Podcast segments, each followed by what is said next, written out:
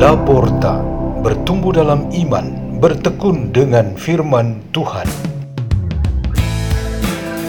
Radio Laporta, pintu terbuka bagimu untuk pertumbuhan pengetahuan dan kebijaksanaan tentang Allah.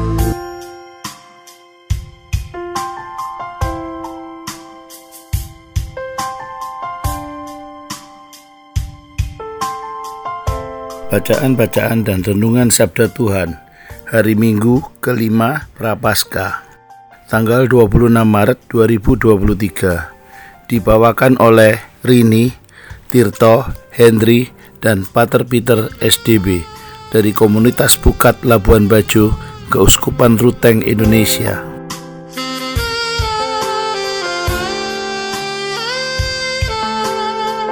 Pembacaan dari Nubuat Yehezkiel 37 ayat 12 sampai 14. Beginilah firman Tuhan Allah. Sungguh aku akan membuka kubur-kuburmu dan membangkitkan kamu dari dalamnya, hai umatku. Dan aku akan membawa kamu ke tanah Israel. Dan kamu akan mengetahui bahwa akulah Tuhan pada saat aku membuka kubur-kuburmu dan membangkitkan kamu dari dalamnya. Aku akan memberikan rohku ke dalam dirimu, sehingga kamu hidup kembali, dan aku akan menempatkan kamu di tanahmu, dan kamu akan mengetahui bahwa aku Tuhan yang mengatakannya dan membuatnya. Demikianlah sabda Tuhan.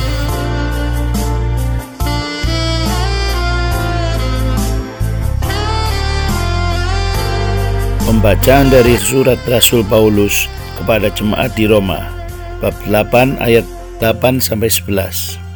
Saudara-saudara, mereka yang hidup dalam daging tidak mungkin berkenan kepada Allah. Tetapi kamu tidak hidup dalam daging, melainkan dalam roh. Kalau roh Allah memang tinggal di dalam kamu, tetapi jika orang tidak memiliki roh Kristus, maka ia bukanlah milik Kristus. Tetapi jika Kristus ada dalam kamu, maka tubuhmu memang mati karena dosa, tetapi rohmu hidup karena kebenaran. Dan jika roh Allah yang telah membangkitkan Yesus dari antara orang mati diam dalam dirimu, maka ia telah membangkitkan Kristus Yesus dari antara orang mati dan menghidupkan juga tubuhmu yang fana oleh rohnya yang diam dalam dirimu. Demikianlah sabda Tuhan.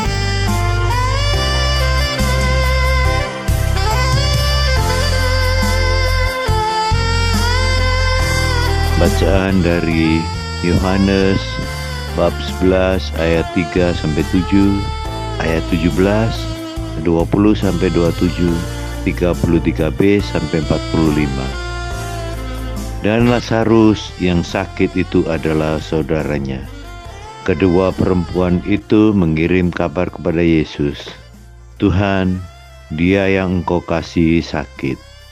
Ketika Yesus mendengar kabar itu, ia berkata, "Penyakit itu tidak akan membawa kematian, tetapi akan menyatakan kemuliaan Allah, sebab oleh penyakit itu Anak Allah akan dimuliakan." Yesus memang mengasihi Marta dan kakaknya dan Lazarus. Namun setelah didengarnya bahwa Lazarus sakit, ia sengaja tinggal dua hari lagi di tempat di mana ia berada. Tetapi sesudah itu ia berkata kepada murid-muridnya, Mari kita kembali lagi ke Yudea.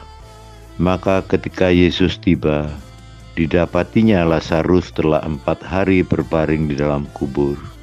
Ketika Marta mendengar bahwa Yesus datang, ia pergi mendapatkannya. Tetapi Maria tinggal di rumah. Maka Marta kepada Yesus, "Tuhan, sekiranya Engkau ada di sini, saudaraku pasti tidak mati. Tetapi sekarang pun aku tahu bahwa Allah akan memberikan kepadamu segala sesuatu yang engkau minta kepadanya. Kata Yesus kepada Marta, saudaramu akan bangkit. Kata Marta kepadanya, aku tahu bahwa ia akan bangkit pada waktu orang-orang bangkit pada akhir zaman. Jawab Yesus, akulah kebangkitan dan hidup. Barang siapa percaya kepadaku, ia akan hidup walaupun ia sudah mati. Dan setiap orang yang hidup dan yang percaya kepadaku tidak akan mati selama-lamanya. Percayakah engkau akan hal ini? Jawab Marta, Ya Tuhan, aku percaya bahwa engkaulah Mesias, anak Allah, dia yang akan datang ke dalam dunia. Ia sangat terharu dan berkata, Manakah dia kamu baringkan? Jawab mereka, Tuhan marilah dan lihatlah. Maka menangislah Yesus. Kata orang-orang Yahudi, lihatlah betapa kasihnya kepadanya. Tetapi beberapa orang di antaranya berkata, ia yang memelekan mata orang buta, tidak sanggupkah ia bertindak sehingga orang ini tidak mati? Maka maskulah pula hati Yesus. Lalu ia pergi ke kubur itu. Kubur itu adalah sebuah gua yang ditutup dengan batu Kata Yesus, angkat batu itu. Marta, saudara orang yang meninggal itu berkata kepadanya, Tuhan, ia sudah berbau sebab sudah empat hari ia mati. Jawab Yesus, bukankah sudah kukatakan kepadamu, jikalau engkau percaya, engkau akan melihat kemuliaan Allah. Maka mereka mengangkat batu itu, lalu Yesus menengadah ke atas dan berkata, Bapa, aku mengucap syukur kepadamu karena engkau telah mendengarkan aku. Aku tahu bahwa engkau selalu mendengarkan aku, tetapi oleh karena orang banyak yang berdiri di sini mengelilingi aku, aku mengatakannya supaya mereka percaya bahwa engkaulah yang telah mengutus aku. Dan sesudah berkata demikian berserulah ia dengan suara keras, Lazarus marilah keluar. Orang yang telah mati itu datang keluar. Kaki dan tangannya masih terikat dengan kain kafan dan mukanya tertutup dengan kain peluh. Kata Yesus kepada mereka, "Bukalah kain-kain itu dan biarkan ia pergi." Banyak di antara orang-orang Yahudi yang datang melawat Maria dan yang menyaksikan sendiri apa yang telah dibuat Yesus percaya kepadanya. Demikianlah sabda Tuhan.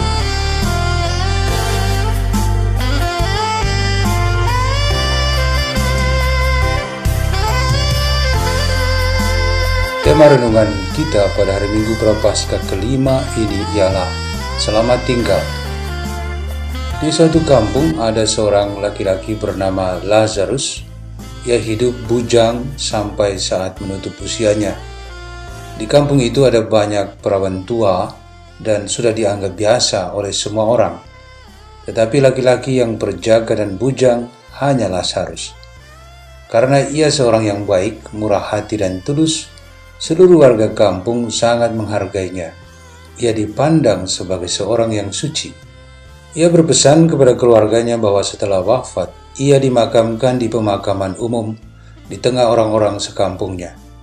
Satu permintaannya ialah bahwa di atas nisannya harus tertulis ini. Lazarus mengucapkan selamat tinggal. Ia tidak ingin tulisan-tulisan tambahan yang lain. Ia sendiri tidak menjelaskan maksud permintaannya itu karena cepat meninggal dunia. Semua orang yang lewat di situ pasti membaca tulisan pada nisannya itu. Lazarus lelaki dari kampung ini memiliki kemiripan dengan Lazarus yang mati tetapi dibangkitkan oleh Yesus Kristus seperti kisah Injil pada hari ini. Kemiripan itu ialah mereka menemukan suatu pengalaman rohani yang sama. Mereka mengucapkan selamat tinggal kepada dunia dan kematian. Tujuan mereka yang terakhir adalah bukan dunia ini dan bukan dihentikan oleh kematian. Tujuan mereka ialah bersatu dengan Tuhan yang hidup dan pengalaman itu hanya ada di surga. Lazarus, saudara Yesus dari Nazaret, harus mengucapkan selamat tinggal kepada makamnya dan dunia, karena Yesus mengambil dirinya. Lazarus yang dari kampung meninggalkan dunia ini dan kematiannya karena imannya kepada Yesus membawanya ke surga. Di dalam kitab Nabi Yehezkiel pada hari ini, Tuhan juga melepaskan semua umatnya dari kubur-kubur yang menutup mereka. Mereka dibangkitkan dan diberikan kehidupan baru di tempat Tuhan berdiam. Semua orang yang sudah meninggal dunia pada akhirnya harus mengucapkan selamat tinggal kepada kuburan dan dunia ini. Mereka dibawa oleh Tuhan ke tempat yang sangat membahagiakan. Tuhan mempunyai kuasa untuk melakukan ini kepada kita semua yang mengikuti Kristus dan mengambil bagian di dalam Dia. Cara kita mengambil bagian di dalam Kristus ialah diri kita yang sudah dikuduskan melalui pembaptisan, menjadi tempat hidup Roh Kudus. Melalui kuasa Roh ini, Yesus dibangkitkan dari antara orang mati. Roh yang hidup ini berdiam di dalam diri kita, sehingga meskipun tubuh kita akan mati pada suatu saat, kita pasti akan mengucapkan selamat tinggal kepada dunia ini dan kematian kita masing-masing untuk masuk ke dalam tempat Tuhan berdiam.